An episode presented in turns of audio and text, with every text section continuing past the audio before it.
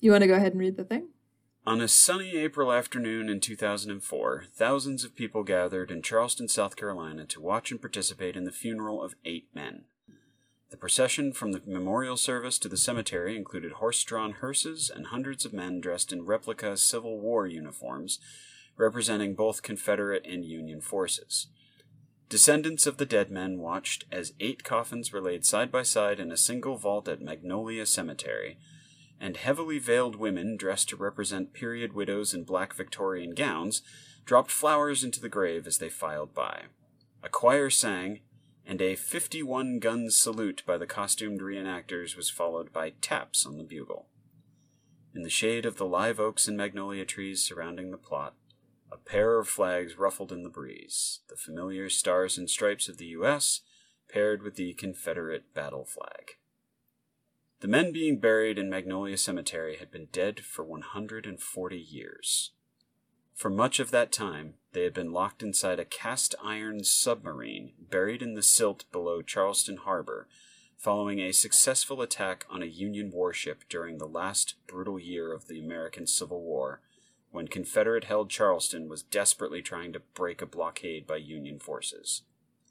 The eight sailors honored on this day weren't alone in their corner of the cemetery either. Only an arm's length away lay another thirteen Confederate sailors who had died inside the same ship months before she even entered combat. On this episode of Relative Disasters, the three sinkings of the poorly designed Confederate submarine CSS H.L. Hunley.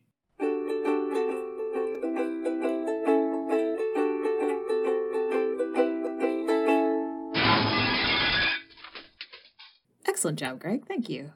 Ah. Welcome to Relative Disasters, the show where my brother and I manage our existential dread by talking about terrible and interesting historical events and their context implications and any related sidebars we feel like discussing. I'm Ella. I'm the chair of the Early Submarine Department here at Relative Disasters University. And I'm her brother Greg, Chief Submersible Safety Director of the Relative Disaster Corporation. So, yeah, uh, this was a really unpleasant episode to research. Um, I'd imagine, because it, digging into anything with the Confederacy is always unpleasant. And, and this is not to alienate, uh, you know, our, our friends and listeners who live in the South, but this might purposefully alienate people who still think that uh, the Confederacy was a great idea that uh, should still be celebrated today. Yeah, that's what really bothers me. The war itself does not bother me as much as the veneration that we see in events like the 2004 funeral, quote unquote. Funeral. um, yeah. Of these men Yeah. who've been dead for 140 years. Sure. I think actually this is our first Civil War story, unless you count the Jones Liddell feud episode, which I don't think anyone listened to. No, they listened to it. We, we have we have like four or five listens on that awesome. one. Oh, that's really that's a great increase. um, Both of our regular listeners, at least, have heard it. and it. I have to confess, like growing up in the U.S., being raised in Yeah. the North, and getting that kind of like basic American history version of the Civil War, like you know Abraham Lincoln, plantation slavery. Uh, I lived as an adult for several years below the Mason-Dixon line.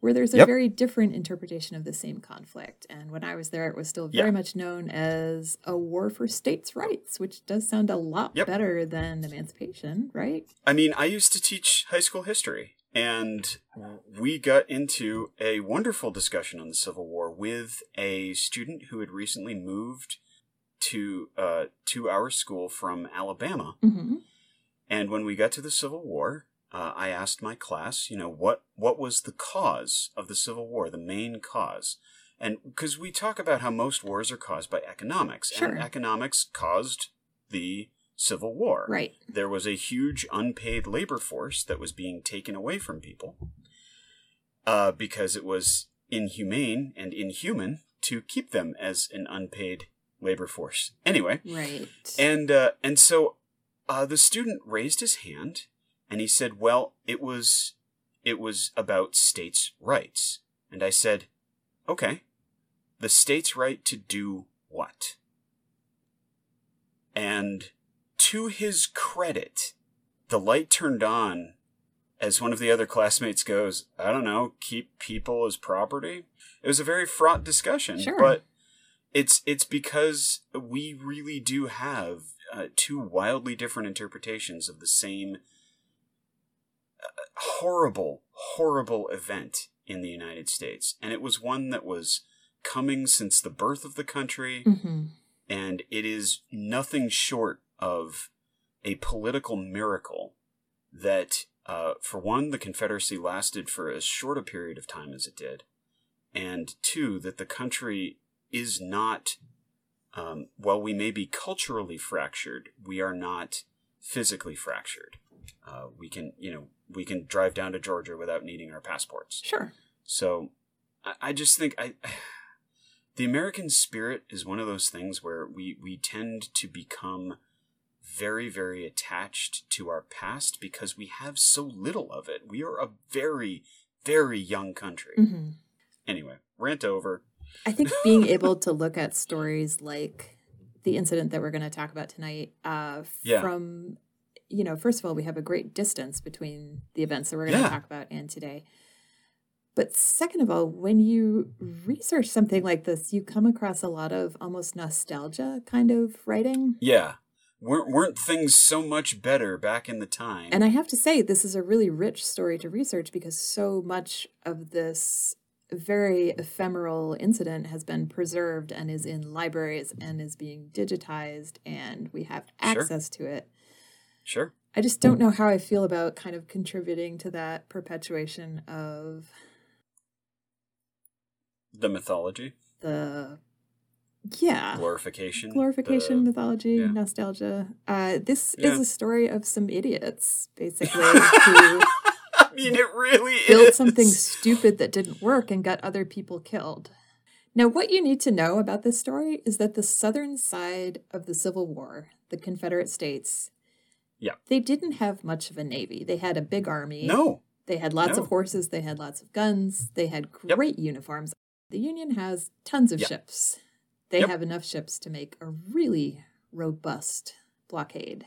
The point, the point of the blockade is to keep money, manpower, and supplies from reaching Confederate forces, which uh, even early on in the war, the Confederates desperately needed resupplies. Uh, they also needed money, and the blockade meant that cotton and tobacco could not be shipped out for foreign markets. So the blockade was a good idea. It was one of the more successful moves the Union made, and it really, really crippled the Confederate economy. So even early on in the war, the Confederacy was dumping money and resources into things they thought would bust up the blockade, right? Sure.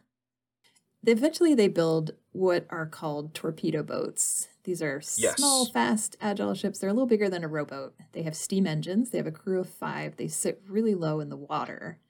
Yeah. And they have a spar torpedo, which is basically an explosive on a stick strapped to the front of the boat. Yeah, you You love this run the idea already. Really fast at at the enemy, and you hit them, and then you try to get away. Yeah. I mean, It it's foolproof. it sounds like it's a blast. flawless. But um bum tish. They're cheap to build. They're very sneaky and Yep. fast. They don't work very well uh, for reasons you can probably picture in your head.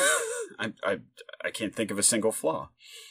Yep. Uh, so, to give you some idea of how unpredictable these boats are, one of the design flaws is that they sit so low, their boilers are sometimes put out by choppy water from their own wake. We're talking like two or three inches above the surface of the water. Yep. I don't know why that that image is so funny to me, but it is. Okay, I mean, it's pretty great. We go now to New Orleans, Greg. This is Okay. uh, one of the heavily blockaded ports. Yes. And here we find two steam gauge manufacturers and amateur inventors named James McClintock and Baxter Watson. Oh, goody. Now they're not Love a good Baxter. they're not involved with the army at all, but they're trying to sell stuff to the army. Yeah. So they are right now they're trying Like to sell as you do, yeah. I mean Yeah, you need those military contracts. there's a buck to be made. These guys are going to be after it. Do it. Uh, what they do in their machine shop is design a new manu- manufacturing process for Minié balls, those cannonballs that whistle and Yep. explode. This machine never went into, or this manufacturing process never went into production. Uh, Okay. These guys are also kind of sketchy. They might actually have just designed it as a con. Unclear. I love it. Uh, but either Unclear. way, James McClintock was all about the exploding cannonballs.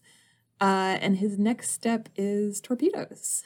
So they decide, Baxter and James decide they are going to design a submarine, uh, which can't be that much harder than designing a manufacturing process for cannonballs. Sure.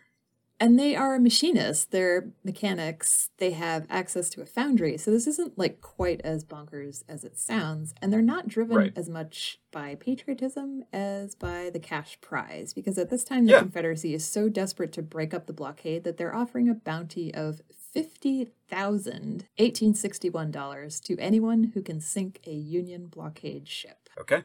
So McClintock and Watson, in their little foundry, draw up some plans for what is essentially an underwater torpedo boat. Right? It's a little skinny boat. Okay. Uh, goes underwater. It's, you know, it can't fail. They see no possible Sure. reason how this is not going to make them a million dollars. They start looking around for Right. investors so they can get it built. Okay. Now, I've seen the drawings for this original submarine, and they do not inspire me to invest in this company. They're very, very basic. It's basically like the outline of a cigar shape with little figures inside Yep. and a propeller. Okay. And uh, so it's like those little those little like toy boats that you used to win at like a fair or a carnival that had the little propeller on the end. Yeah, with the rubber to use in band. the bathtub. Yep. Yeah, yeah, yeah, yeah, yeah, yeah. it's exactly like that, only it's completely closed in. I want I want it so badly to actually be powered by a giant rubber band. Like no steam engine, just just wind a rubber band and see how. Anyway. I'm going to tell you what they come up with, and you can decide for yourself if a rubber band would have been better. Okay. All right. So at some point that year, their plan, uh, plan in huge quotation marks, their Yep. idea comes across the desk of Louisiana state legislator, lawyer, customs house agent, rice plantation owner, amateur inventor, and wealthy white man, Horace Yep. Lawson Hunley. Yeah, yeah, He's an interesting guy. sure. Uh, he is completely captivated by this e- idea of this submarine. He's also kind of an amateur inventor, but he's, you know, he's a wealthy white person. He doesn't really, he dabbles, is my point. Okay, okay. All right, he's get got it. the law He- firm, he's got the rice plantation. His hands are full, but he loves to, you know, talk Tinker. engineering. And he actually Sure. had engineering put on his tombstone as his profession. So, which Well, that's nice. I thought was a little sad. Okay. so like Horace Hunley has. podcaster on our I tombstones. know. I know. Sorry. Horace Hunley is captivated by this idea of the submarine. He immediately starts dumping his personal fortune into the project and getting his rich friends interested. Sure. He becomes a partner with McClintock and Watson, and together they are able to put together a cast iron submersible by February of 1862. Okay. They call it American Pioneer. That's the name of this. It is it a ship? It's a submersible. It's not exactly a submarine. I guess we can call it a submarine. Okay. It's Okay. 35 feet long, Greg. It is shaped like a cigar. It carries a crew of three, and it is powered by not a rubber band, Uh, a rubber band. No. a okay. hand cranked screw propeller.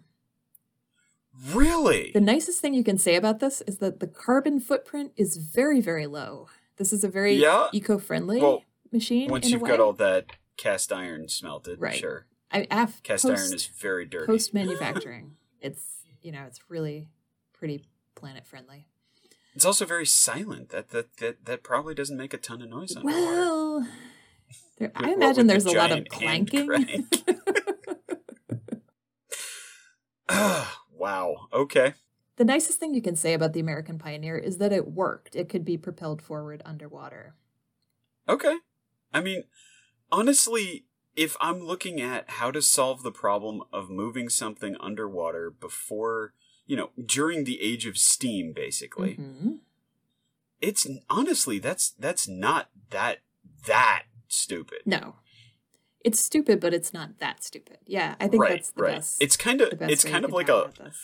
I, I kind of feel like this is something like Wiley Coyote would order from the Acme catalog. Yeah, it's a little bit Looney Tunes, isn't it? and you could see it like you could see it working you Mhm. know like all those catapults and all those rocket propelled Sure. you know roller skates But then. But then, yeah, a few design flaws were kind of immediately apparent. There was no air system. You just had to breathe whatever was inside when the hatches were shut.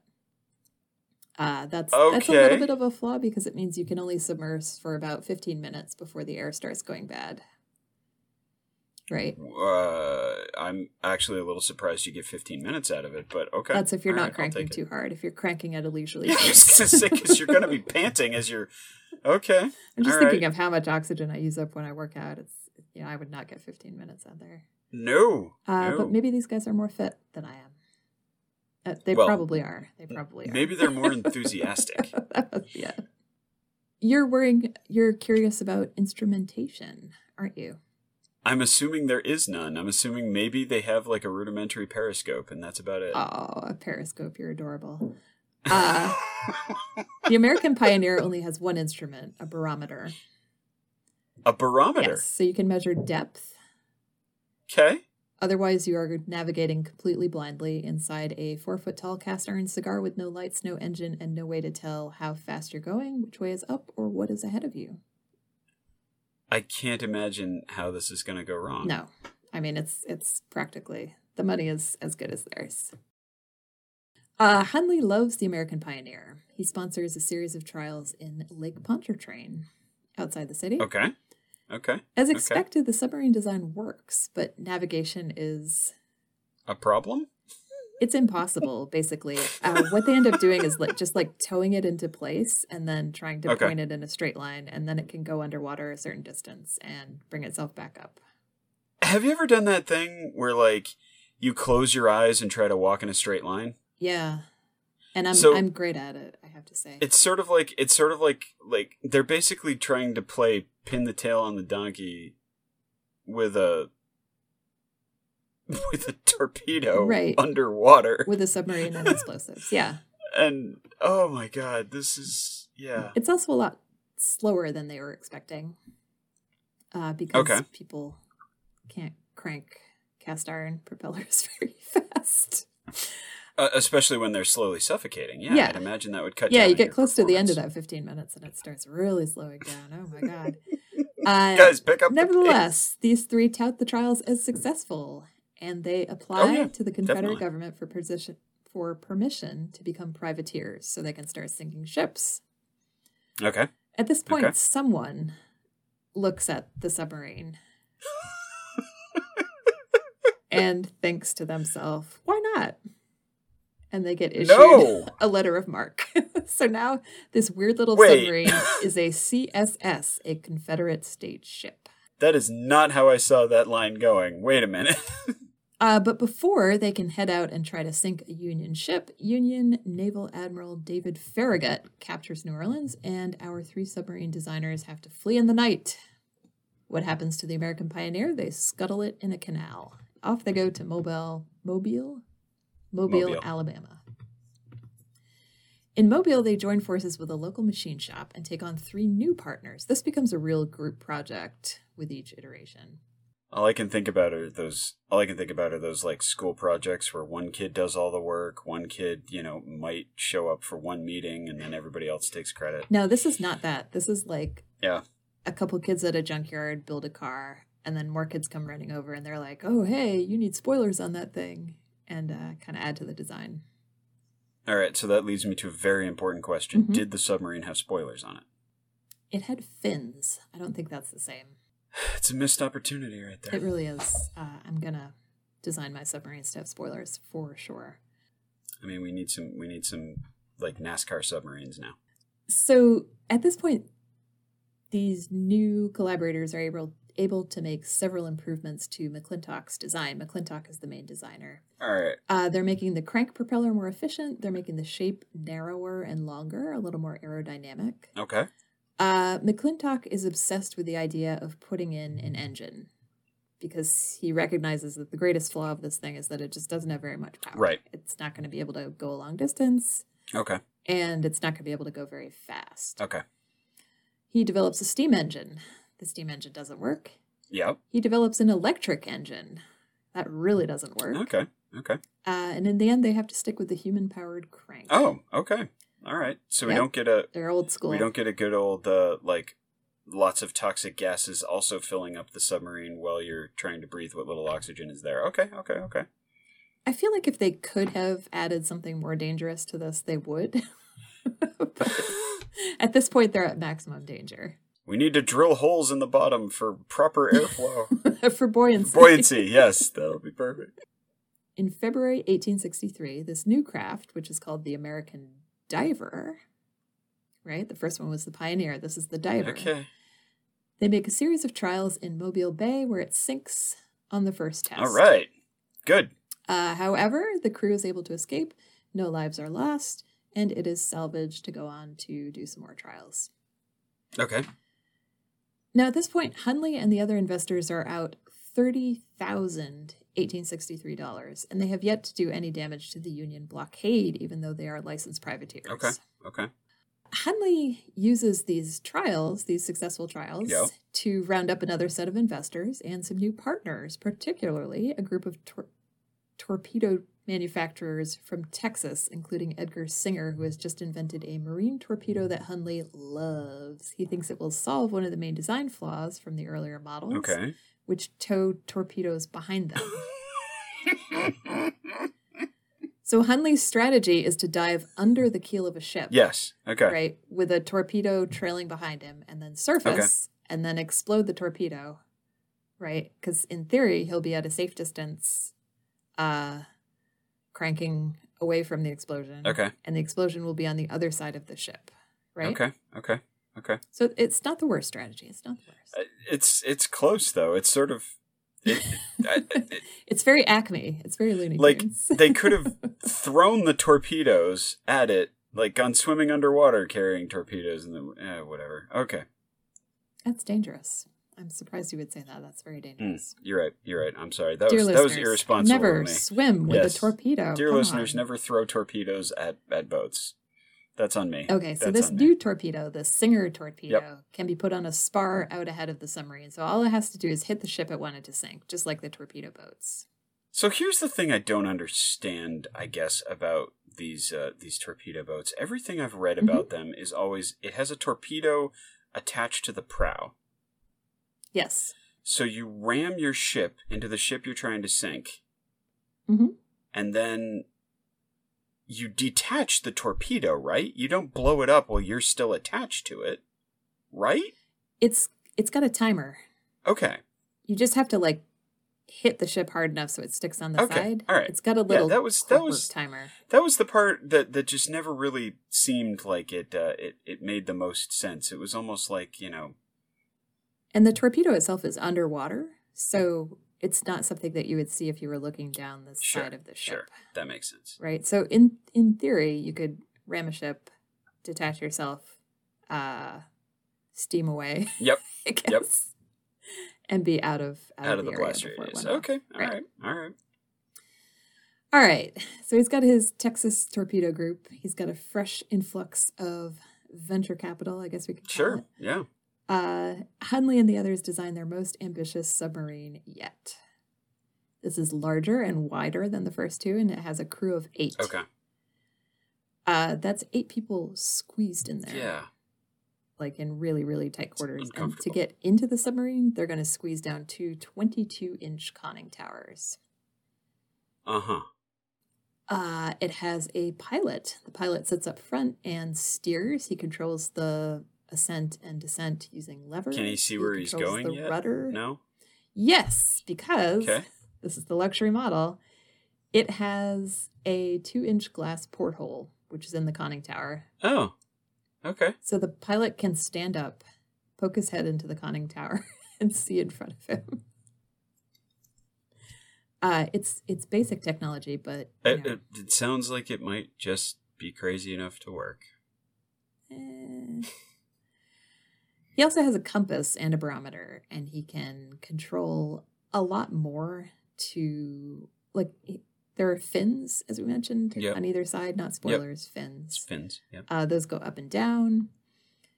And there's actually a little glass porthole along the top, a row of them. Okay. And that lets some light in. So if there's any ambient light in the water, the, the crew can actually see what they're What, they're doing. Okay. Okay.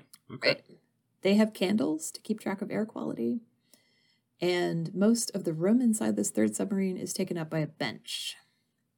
Right, that's one bench seated on the port side. And then it has this giant cast iron zigzag crankshaft that goes through a gearbox and powers the propeller. Okie doke. But that's the engine, these seven guys crammed in there. Right, right. Rowing. Right. Basically. Yeah. Yeah. Cranking. So it's a great invention. Yep. Don't know why it didn't catch Nope. on. They should have had a million of these in production. Would have would have won the war in two years. right. what a horrifying I hate these, these sort of theories. Killed more people Yep. on the Confederate side than you. I didn't say which side would have won the war. right. anyway, Uh, this new submarine doesn't really have a name. They call it the fish boat because it really does look like a fish. a porpoise. Yeah. yeah. That makes sense. Especially when it's in the water. Sure. They do some short subversion trials in Mobile Bay. On July 31st, they hold a public demonstration where the fish boat blows up an empty barge. Oh, They're using that towed torpedo sure, sure. strategy, and they do it. They take out the barge. It it's survives the explosion without Okay, damage. all right. That was going to be my follow up question. Nope. The crew is safe. Everybody is stoked. Okay, The Confederacy is the Confederacy is like, give me some of that. sure. The Army requests that the fish boat be shipped to Charleston Harbor to take out the blockade there. Okie doke. Okay, and she's not like being towed Nope. there. She is going by rail. She arrives safely in Charleston and begins nighttime trials there throughout the month of August, Mhm.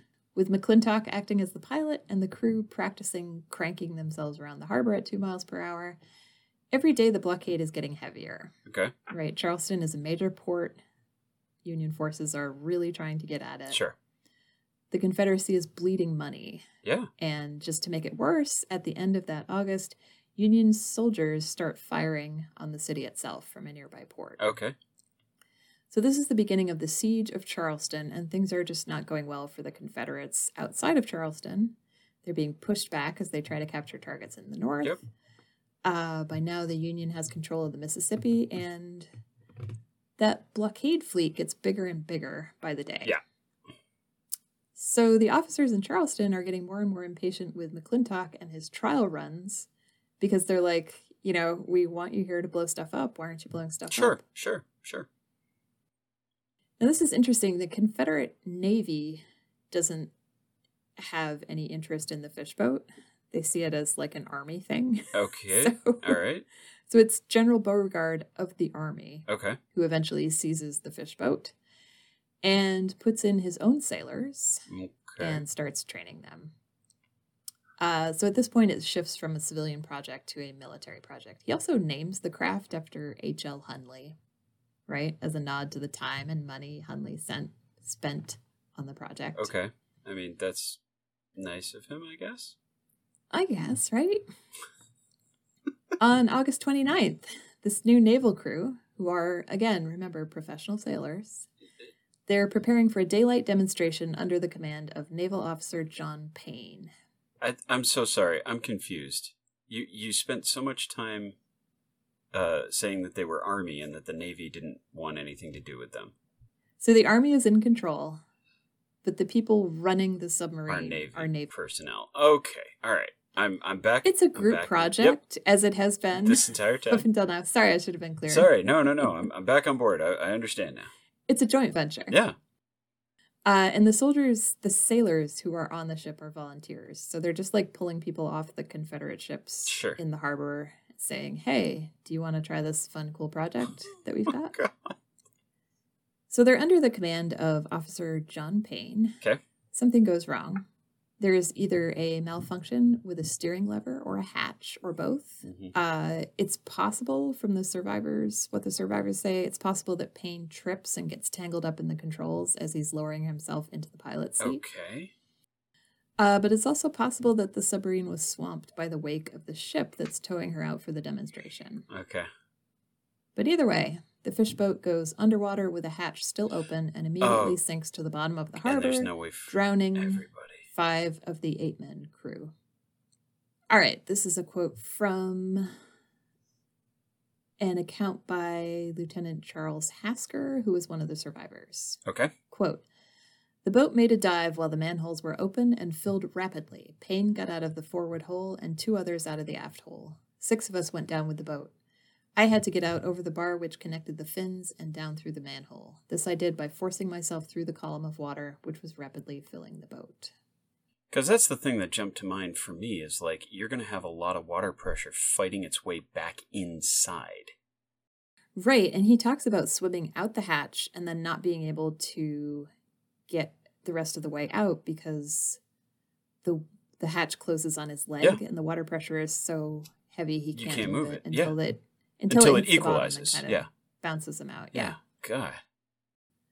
Uh, but this is these are the first five people who die in the submarine. Yep. But only the first, dear listeners. We've got more to go.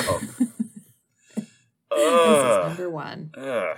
All right. The Confederate Army is pissed. Sure.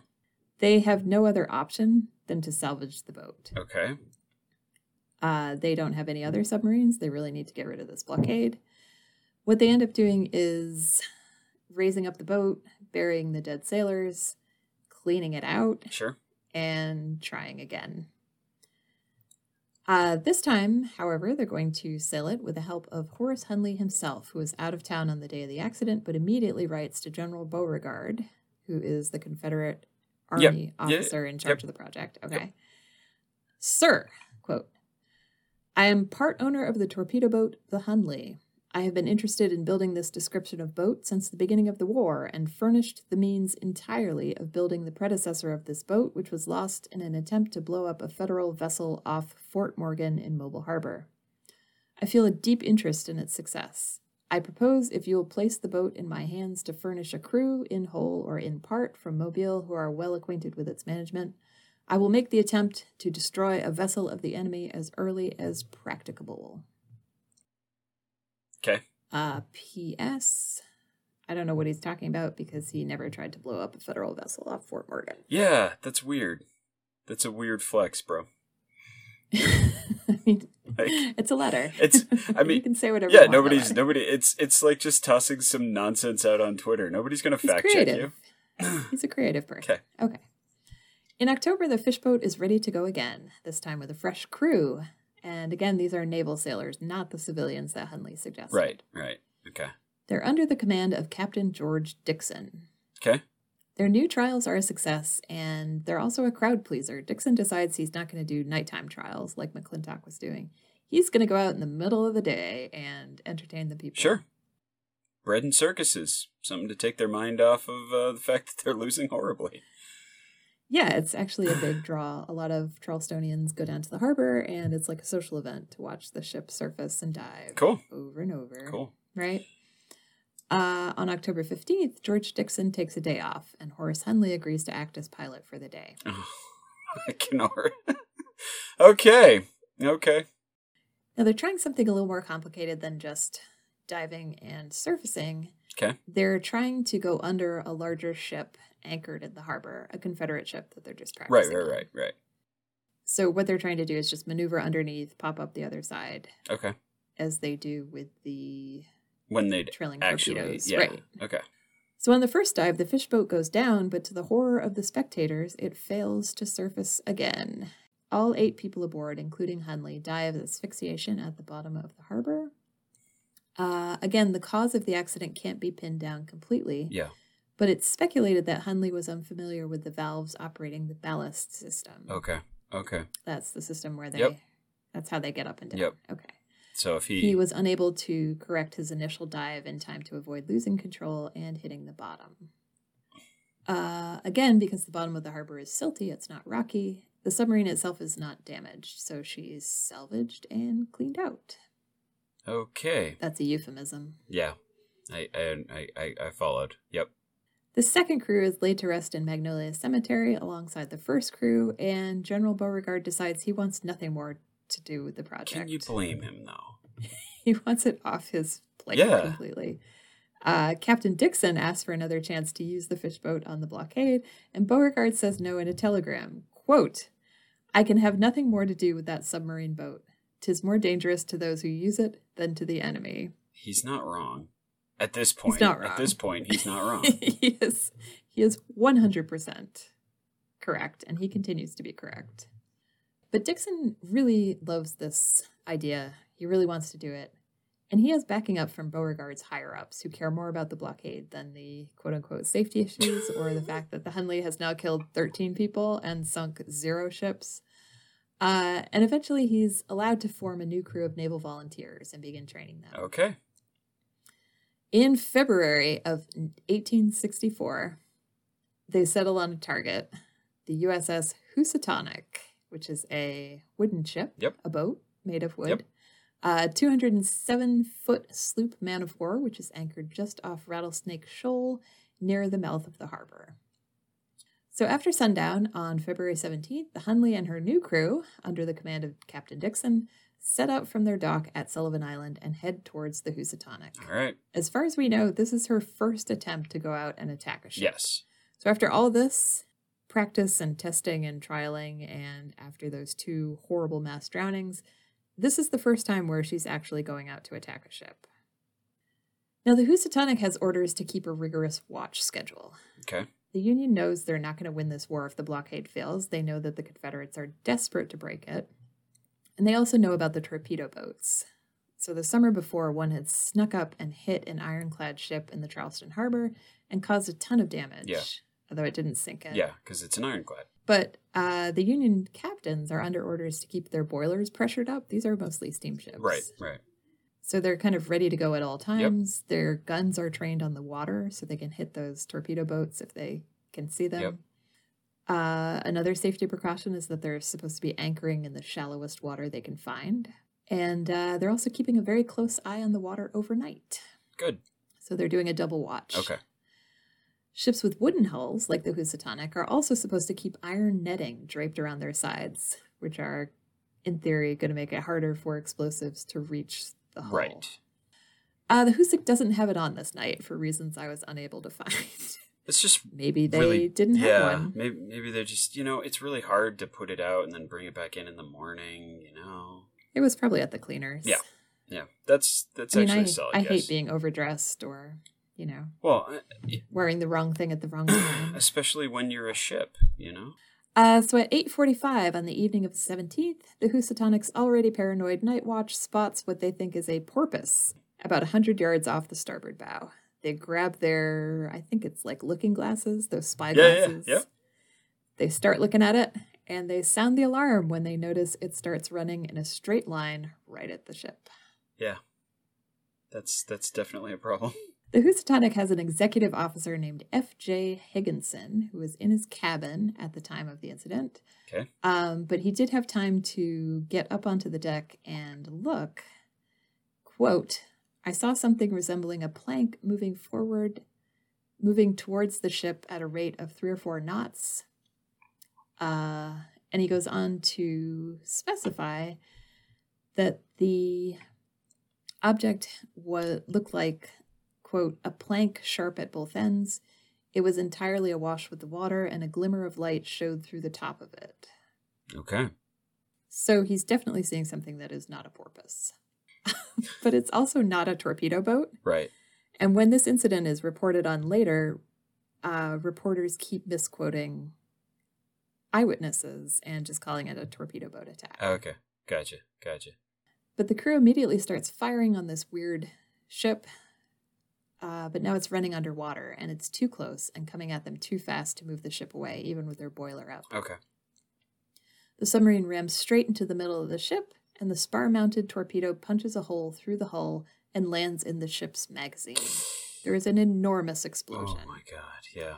Within five minutes, the Housatonic sinks. Okay. So at this point, they've killed Mhm. more people than they've gotten killed on the submarine. No, No. How many people were on the No. Housatonic? 160.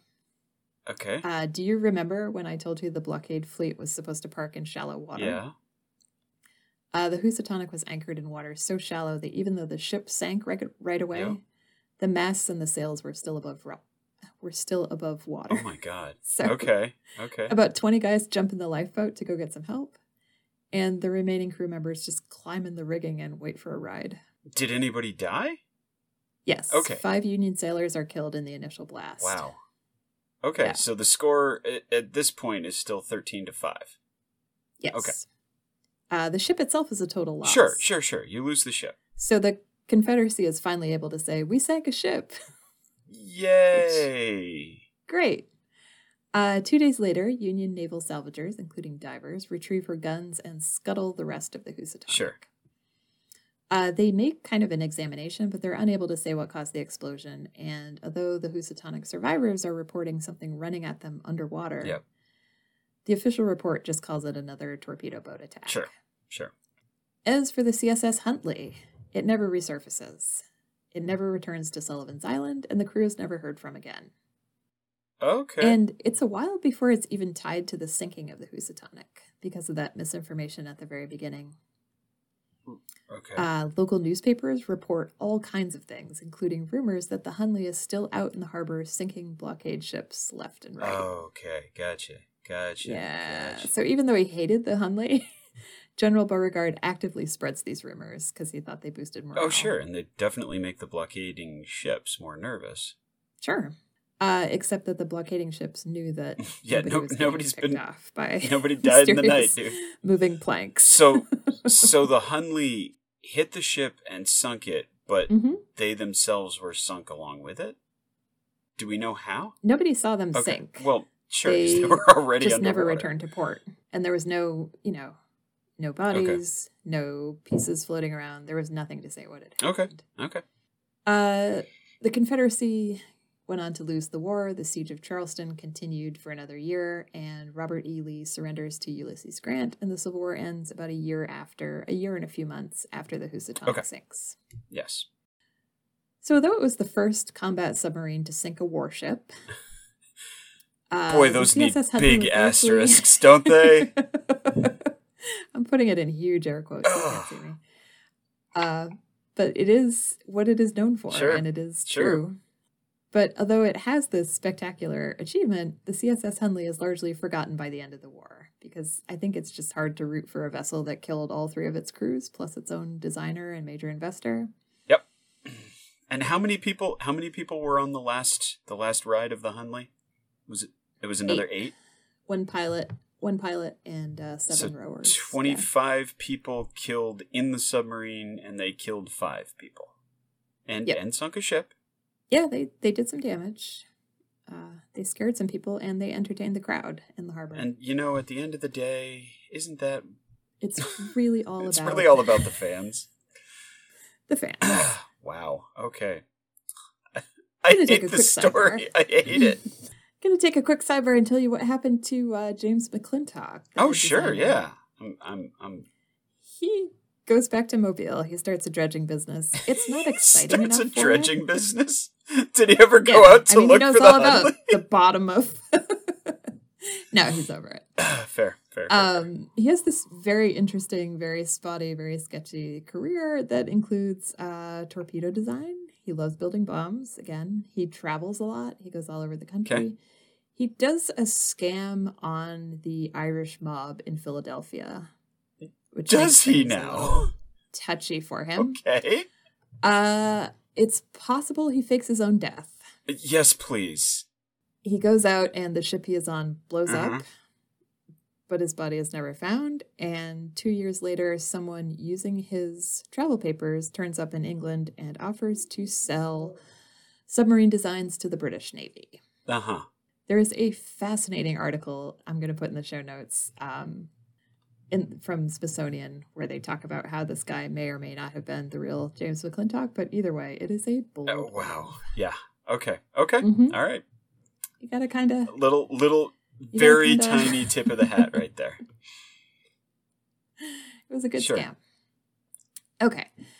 So over the next few years, what had sunk the story of what had sunk the Housatonic became more and more of like a national interest. So not so much the Hunley was involved, but this kind of what could it have Right. been? This kind of speculation and the eyewitness eyewitness accounts are looked at more carefully. Uh, the people who worked on the Hunley are starting to come out and say, "Yeah, we built a submarine." And then divers keep exploring the wreck of the Housatonic, looking for evidence that there was a submarine. Okay. And local divers as they get more and more information, keep looking for the Hunley at the bottom of the bay over the next hundred years. Okay. We're going to fast forward to 1980 and the writer Clive Cussler. He's a big fan of dive projects and he sponsors one in Charleston Harbor where amateur divers tow a marine magnetometer. Okay. Which I guess is like a giant magnet. Yeah. Yeah. Uh, which essence, is what you would want yeah. to find a cast iron ship. Okay. they drive it around the harbor for 15 years. 15 years? yes. They take breaks. One would imagine. breaks. Um, they finally spot it buried in silt a thousand feet east of the wreck of the Housatonic. Huh. And surprisingly, it's not in line with where you would expect it to be if it hit the Housatonic and just started to sail back to its home base. Sure. If you drew a line from the wreck of the Housatonic to Sullivan Island, the Hunley was way off that line. It was way out more towards more towards the open ocean. And this is during the time period where they could see where they were going, right? They had that two inch Okay. window, uh, but it was nighttime. You think maybe they got lost? I, I, sure, maybe. It's not Sure. a bad guess. no, they had a compass by then. This is so dumb. I just, I just, I, I, I ah, there's a part of me that genuinely feels bad, just on a human being level, for the people Mhm. in the Hunley. But at the same time, Yeah. At no point did this seem like a bad idea to y'all. Like, really? I think you're allowed to have both of those, both of those feelings. I just, once. I, I feel badly for like you know the, the 19 year old kid who signed up to be in the Navy and dies on the bottom of Charleston Harbor, you know, drowning in, in a completely unworkable machine. Like it just. Mhm. But at the same time, dude, it's cast iron being powered by a screw. Like what? Why would you think it would? Uh, whatever, whatever. They It's a miracle of modern they technology. sunk a ship. I mean, you have to have a lot of faith. You have to have a lot of faith in this technology, and whatever McClintock and Hunley were selling, people were buying it. People believed them. Okay, all right. I can, you know, I agree with you, but I can also see how people would have been like, yeah, I wouldn't mind going for a ride on that death trap. Sure, sure. Okay. All right. so Clive Cussler has the coordinates. He leaves it there until the state of South Carolina is able to figure out what to do. Oh, right. Because who's got right. the He does to not it? hand over the coordinates until they decide who's going to pay to Yep. raise it, where it's going to go, who owns it. Okay. And it takes them a couple years to do that. A salvage company finally raises it in 2000 using a truss and a cradle that minimized damage to the wreck and kept it at that 45 degree angle because it kind of landed on its Okay. side. And they want to keep it as stable as Sure. possible. So it comes out of the water on the morning of August 8th, 2000. And by the end of the day, it's inside a giant tank of salt water in its very own conservation center in North Charleston. Okay. One of the big questions is Did anyone survive? I'm guessing no. And they know right away that nobody did because the remains of eight people are still inside. yeah, you just kind of count the skulls. Uh, yep. And the skulls are in great shape. Oh, and they also want to know what happened, obviously. They want to know what caused Sure. it to sink and what killed everybody. Because it is not immediately evident that people have drowned. okay. Okay. You would expect if the submarine got a hole in it, people would have left their stations and gone for the hatches because they're in relatively shallow sure. water. Yeah, yeah, yeah. And we know from her previous accidents that you can get out of it. Right. Nobody But- got out. no, nobody got out. And there is evidence to damage to the outside of the submarine, including a hole punched right through the hull. Okay. But it was hard to tell what kind of damage it had sustained the night it sank versus the damage that had been done in 140 years of sand and salt water and high Right. tides and storms. Right. Researchers concluded that the rudder had broken the night it sank. Okay. So possibly in the impact, some things started to fall off. One of the glass viewports is missing. Ooh. Okay. Uh, possibly it was shot out the night of the attack, although they do not find any bullets inside. Huh. One of the hatches was unlocked but closed, and no one was near it. So no one was inside the conning tower trying to Okay. get out. Okay. Or the remains of the crew were all still at their stations. Okay. And more interestingly, the levers controlling the ballast pumps were not in the open position, which suggests that the Hunley was not taking on water when Okay. it sank. Interesting. Want to hear some theories? Yeah. Uh, is Yeti one of the theories? no, but aliens. Aliens. This is not not as involved as the Russian hikers. Yeah.